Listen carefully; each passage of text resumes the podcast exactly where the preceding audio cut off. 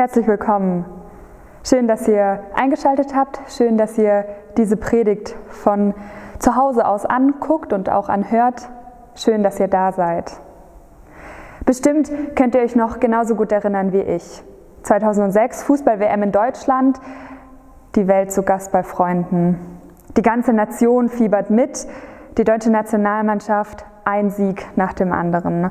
Gegen Costa Rica, gegen Ecuador, gegen Polen, dann im Achtelfinale der Sieg gegen Schweden, Elfmeterschießen gegen Argentinien, wieder ein Sieg. Deutschland ist im Halbfinale, richtiges Sommermärchen. Und dann kommt Italien, der Angstgegner. Ich war damals neun Jahre alt, dann natürlich voll mit dem Fußballfieber. Es gab nur ein Problem, dieses Spiel lief relativ spät und ich hatte am nächsten Tag Schule. Die erste Halbzeit durfte ich gucken, aber dann musste ich ab ins Bett. Meine Eltern ließen sich durch nichts rumkriegen. Also ich nach 45 Minuten Spiel und keinem einzigen Tor ab ins Bett. Und dann lag ich da und ich war natürlich viel zu aufgeregt, um irgendwie schlafen zu können. Und ich habe mir nichts sehnlicher gewünscht, als dass Deutschland ins Finale kommt. Naja, ihr wisst ja, wie es ausgegangen ist. Hoffnung, Darum geht es heute und auch in den nächsten EAGs soll es in der Predigtreihe, die heute startet, um die Hoffnung und das Hoffen gehen. Wer so ein Fußballspiel schon mal live im Stadion gesehen hat, der weiß, dass es da ganz schön wild zugeht. Die Leute die sind eigentlich ständig in Bewegung. Die springen, die jubeln, die singen. Das Wort Hoffnung ist verwandt mit dem Wort hüpfen. Wer hofft, der wünscht sich was so sehnlichst, dass es gar nicht möglich ist, ruhig zu bleiben. Wenn die Bibel von Hoffnung spricht, dann meint sie damit immer die Erwartung, dass wir Gutes von Gott erhalten, dass das Wirklichkeit wird, was Gott uns verspricht. Wer hofft, erwartet Gottes Handeln. Wer hofft, handelt in der Gewissheit, dass Gott nah ist. Wer hofft, kann der Zukunft optimistisch und voller Mut entgegenblicken. Wer hofft, weiß sich getragen. Und wer hofft, der redet darüber, ich hoffe, dass Deutschland gewinnt oder ich hoffe, dass das mit dem Impfen jetzt schnell geht oder ich hoffe, das Wetter wird gut. Reden von der Hoffnung, das ist unser Thema heute und ich lese die Bibelstelle vor, die wir uns genauer anschauen werden. Das ist ein Teil des ersten Petrusbriefs und ich lese aus dem dritten Kapitel die Verse 8 bis 17.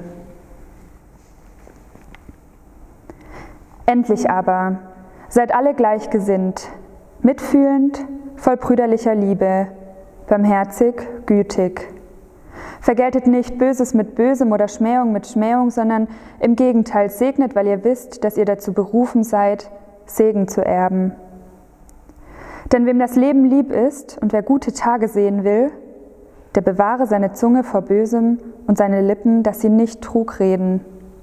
Er wende sich ab vom Bösen und tue Gutes, er suche den Frieden und jage ihm nach. Denn die Augen des Herrn sehen auf die Gerechten und seine Ohren hören auf ihr Flehen. Das Angesicht des Herrn aber ist gegen die gerichtet, die Böses tun. Und wer will euch Schaden zufügen, wenn ihr Nachahmer des Guten seid? Doch wenn ihr auch leiden solltet, um der Gerechtigkeit willen, glückselig seid ihr. Ihr drohen aber fürchtet nicht und lasst euch nicht beunruhigen, sondern heiligt vielmehr Gott, den Herrn in euren Herzen. Seid aber alle Zeit bereit zur Verantwortung gegenüber jedermann, der Rechenschaft fordert über die Hoffnung, die in euch ist, und zwar mit Sanftmut und Ehrerbietung. Und bewahrt ein gutes Gewissen, damit die, welche euren guten Wandel in Christus verlästern, zu Schanden werden in dem, worin sie euch als Übeltäter verleumden mögen. Denn es ist besser, dass ihr für Gutes tun leidet, wenn das der Wille Gottes sein sollte, als für Böses tun.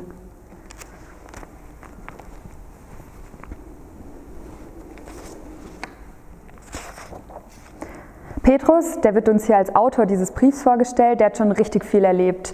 Als Fischer wird er von Jesus zum Jünger berufen, bis nach Jerusalem zieht er mit ihm durch die Gebiete und Städte. Er merkt schnell, dass Jesus wohl der Messias ist, verleugnet ihn dreimal, wird nochmal berufen, dieses Mal zum Hirte, der die Schafe weiden soll. Und dann geht es erst richtig los. Petrus reist herum, erzählt den Menschen von Jesus, gründet Gemeinden, heilt Menschen, wird verhaftet und von einem Engel befreit. Was für ein Leben. Dieser Typ, der hat richtig Ahnung von dem, wie es ist, Christ zu sein und von dem, ja, wie Jesus war. Und er schreibt diesen Brief an ganz viele Gemeinden in Kleinasien, das ist die heutige Türkei. Die hat er selber gegründet und die befinden sich in einer schwierigen Situation. Als absolute Minderheit sind sie umgeben von Griechen und Römern, von Unverständnis und Ausgrenzung, weit, weit weg von Jerusalem, der heiligen Stadt. Du glaubst an einen einzigen Gott? Schwachsinn. Dein Gott ist tot, er ist am Kreuz gestorben. Deine Familie glaubt an diesen Jesus, mit euch will ich nichts mehr zu tun haben. Von allen Seiten werden sie bedrängt, diese Christen in Kleinasien. Sie werden belächelt und ausgelacht und ihr Glaube wird auf eine ziemlich harte Probe gestellt. Vielleicht kennst du solche Kommentare, vielleicht sind sie heute auch unterschwelliger. Ach so, du glaubst da echt dran? Also so richtig mit Beten und in die Kirche gehen? Ich weiß ja nicht. Vielleicht sind es heute auch weniger die Kommentare von außen, die uns bedrängen und die uns zu schaffen machen, als vielmehr unsere Zweifel und Sorgen. Wie wird es alles werden? Bin ich genug? Was bringt die Zukunft? Kann ich mich wirklich auf Gott verlassen? Vielleicht ist es auch manchmal das Gefühl, weit, weit weg von zu sein, von der heiligen Stadt, von der Gemeinschaft, den Beziehungen, die sonst immer so getragen haben. Vielleicht sind es auch Mutlosigkeit und Erschöpfung, weil der Lockdown schon wieder andauert und nichts vorangeht. Was macht dir zu schaffen? Was bedrängt dich? Was raubt dir deine Hoffnung? Petrus schreibt diese Worte genau in solche Situationen hinein. Und seine Worte können als Anleitung gelesen werden, was uns helfen kann, wenn wir entmutigt sind, wenn wir wenig Hoffnung haben, wenn wir nicht so ganz erwarten und nicht so ganz glauben können, dass es wirklich gut wird. Denn wem das Leben lieb ist und wer gute Tage sehen will, schreibt Petrus. Und genau darum geht es doch auch irgendwie beim Hoffen, dass wir gute Tage erwarten, dass wir fest darauf vertrauen und dass sich erfüllt, was Gott uns verspricht. Sondern heiligt vielmehr Gott in euren Herzen, heißt es in Vers 15. Und das ist der erste Schritt, Beziehung leben. Eine spannende Sache am Hoffen ist ja, dass man immer nur auf etwas hoffen kann. Ich hoffe, kann man nicht einfach nur so sagen, sondern man muss sagen, ich hoffe das oder ich hoffe auf. Heiligt Gott in euren Herzen. Das ist eine Einladung, auf Gott selbst zu hoffen. Heiligen oder auch Wein, das ist das Gegenteil vom Gewöhnlichen. Du sollst Gott eine besondere, eine herausragende Rolle in deinem Herzen geben in Gemeinschaft, in Verbindung mit Gott sein, sich manchmal sogar bewusst aus der Welt zurückziehen, um mit Gott und für Gott zu sein. Den Heiligen Geist im Herzen haben. Das Herz ist das wichtigste Organ, das nicht nur schlägt und Blut durch unseren Körper pumpt, sondern das Herz, das fühlt auch. Das ist der Ort der Gefühle, der Ort, der uns als Mensch zutiefst ausmacht, der uns bestimmt und es ist der Ort, an dem unsere Hoffnung liegt. Gott in seinem Herzen heiligen. Das bedeutet, Gott in dein Herz einzuladen. Gott da prägend sein zu lassen, wo du fühlst, wo du Entscheidungen triffst, wo du Pläne schmiedest und wo du hoffst. Heilige Gott in deinem Herzen, das bedeutet, Gott immer wieder die Tür aufzumachen und dich hineinzustellen in die Gegenwart Gottes. Gott ist schon da. Du musst ihn gar nicht groß suchen. Gott ist doch da ganz nah bei dir. Egal, was da von außen kommt, egal, was da von innen kommt, egal, wie kraftlos oder entmutigt du dich fühlst, Gott ist doch da. Wir hoffen auf Gott selbst. Wir hoffen auf den Gott, der sich als Jahwe vorstellt. Ich bin bei dir und ich werde bei dir sein. Wir hoffen auf den Gott, der sagt, ich bin gekommen, damit ihr Leben in Fülle habt, in dessen Wort wir lesen können, damit sie auffahren und neue, wie die Adler und neue Kraft haben werden.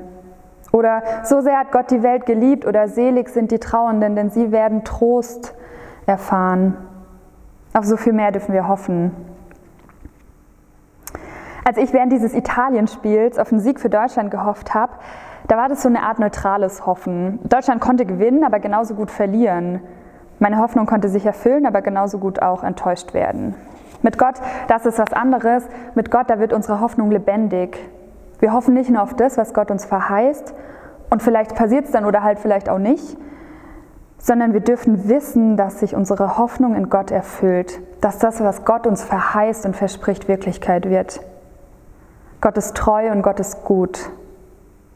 Vielleicht erfüllt sich unsere Hoffnung nicht, wie wir uns das erhoffen oder genau wie wir das planen und uns manchmal wünschen, aber dass Gutes von Gott kommt und unsere Hoffnung nicht vergebens ist, das ist sicher. In allen Sorgen, in allem Zweifel, in allem Leid und trotz allen Leidens. Gott ist doch da. Wir müssen nicht einfach nur vage hoffen und oh, eventuell, sondern wir dürfen sogar gewiss sein. Auch wenn wir es vielleicht jetzt im Moment noch nicht erkennen und auch noch nicht sehen, sehen können. Der zweite Tipp, der zweite Schritt ist, bereit sein, über die Hoffnung zu sprechen. Seid aber alle Zeit bereit zur Verantwortung gegenüber jedermann, der Rechenschaft fordert über die Hoffnung, die in euch ist, und zwar mit Sanftmut und Ehrerbietung. Allzeit bereit. Den Pfadfindern äh, kommt, unter uns kommt dieser Satz bekannt vor. So grüßen sich Pfadfinder untereinander mit dieser Geste. Und einer dieser Finger, die nach oben zeigen, die sollen uns an unsere Verantwortung vor Gott erinnern. Durch Gott, da dürfen wir auf so viel hoffen. Und diese Hoffnung ist in Jesus lebendig und durch den Heiligen Geist wird diese Hoffnung erfahrbar und spürbar. Das ist doch irgendwie nur logisch, dass es unsere Aufgabe ist, das weiterzuerzählen, das weiterzugeben, von dem zu reden, was uns so ermutigt und so viel Kraft gibt. Wenn ich diesen Vers lese, dann finde ich vor allem spannend, was da nicht steht. Da steht nämlich nicht, lernt die Bergpredigt auswendig und ähm, rattert sie runter, wenn euch jemand nach dem fragt, auf was ihr hofft, oder bereitet einen wissenschaftlichen, theologischen Vortrag vor und beweist ähm, ohne Zweifel, auf was wir hoffen. Es geht nicht darum, perfekte Antworten zu geben oder irgendwas runterzubeten.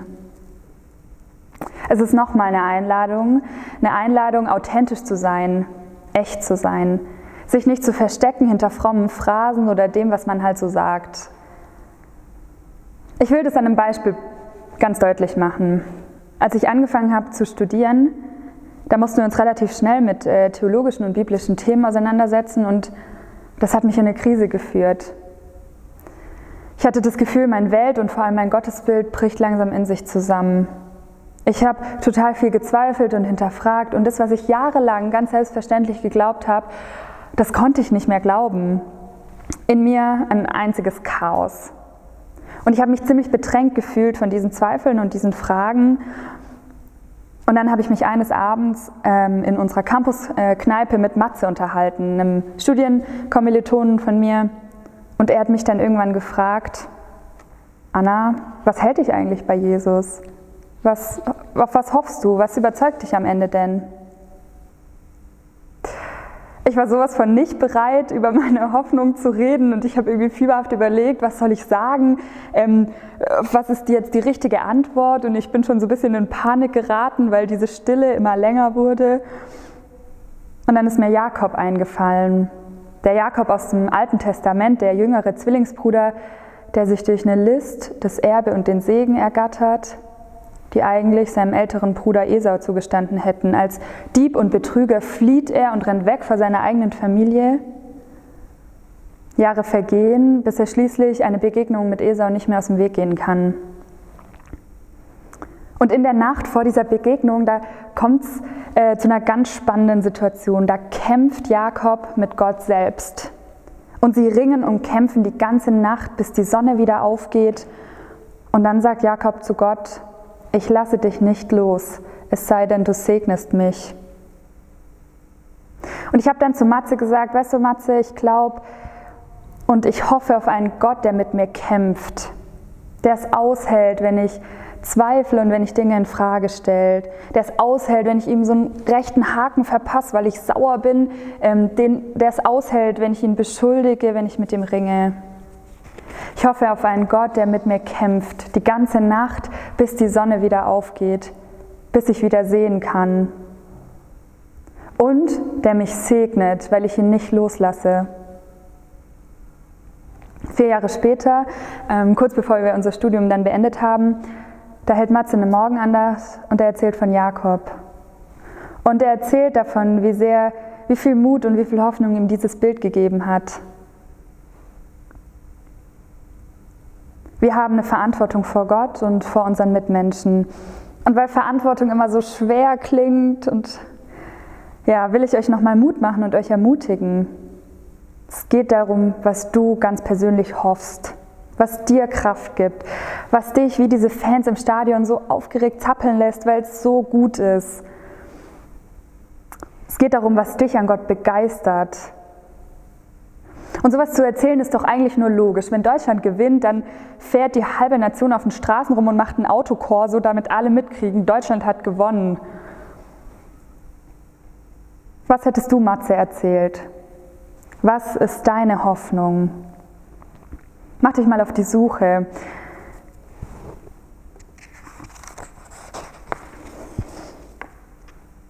Seid aber allezeit bereit zur Verantwortung gegenüber jedermann, der Rechenschaft fordert über die Hoffnung, die in euch ist, und zwar mit Sanftmut und Ehrerbietung. Sanftmütig, das sagt man ja leider heute gar nicht mehr. Man könnte es umschreiben mit liebevoll, empathisch, gelassen und freundlich, vielleicht auch mit feinfühlig. Und Ehrerbietung, das bedeutet Hochachtung und Verehrung. Wenn wir von der Hoffnung reden, dann geht es eigentlich um zwei Dinge. Klar, um die Hoffnung, den Inhalt, aber auch und vielleicht vor allem um die Art und Weise, wie wir von der Hoffnung, wie wir von Gott reden. Und Petrus, der fordert uns hier auf, begegnet diesen Menschen mit Hochachtung, mit Respekt, hab ein Gefühl für dein Gegenüber, nimm dein Gegenüber ernst, mit seinen Fragen, mit seinen Eigenheiten, mit seiner Art, mit dem, was ihn oder sie bewegt. Sei geduldig und demütig und achte den anderen sehr hoch. Wenn wir so von der Hoffnung reden, dann bringt es nicht nur Gutes für die Menschen um uns herum, vor denen wir Rechenschaft ablegen und denen wir respektvoll und ja, ehrerbietend begegnen, sondern auch für uns persönlich. Den Christen und Christinnen, den Petrus da schreibt, werden wegen ihres Glaubens bedrängt und beleidigt und ausgegrenzt und trotzdem sollen sie von der Hoffnung reden. Worte haben Macht und manchmal müssen wir etwas ganz laut aussprechen, dass es Wirklichkeit und dass es Wahrheit wird. Manchmal müssen wir was erzählen, damit wir es selber wieder glauben können und begreifen können. Reden von der Hoffnung, das tut nicht nur unserem Gegenüber gut, sondern uns auch selber. Petrus lädt uns ein, von der Hoffnung zu reden, alle Zeit ganz persönlich und mit Hochachtung für unseren Gegenüber. Unsere Hoffnung ist lebendig, unsere Hoffnung liegt in Gott selbst und zum Glück nicht in irgendwelchen Fußballprofis und deren Können oder in Wahrscheinlichkeiten. Wir dürfen ganz gewiss sein, dass sich unsere Hoffnung auf Gottes Versprechen erfüllt. Vielleicht nicht wie, wie und wann wir uns das wünschen, aber gewiss so, dass es uns zum Guten dient. Gott ist treu und Gott ist da. Suche seine Gegenwart.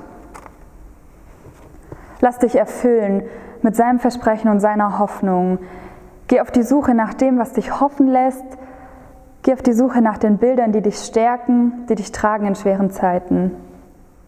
Und sei bereit, sei bereit, jederzeit authentisch und ehrlich von dieser Hoffnung zu erzählen, mit Sanftmut und mit Ehrerbietung. Denn ich weiß wohl, was für Gedanken ich über euch habe, spricht der Herr. Gedanken des Friedens und nicht des Leides, dass ich euch gebe Zukunft und Hoffnung. Amen.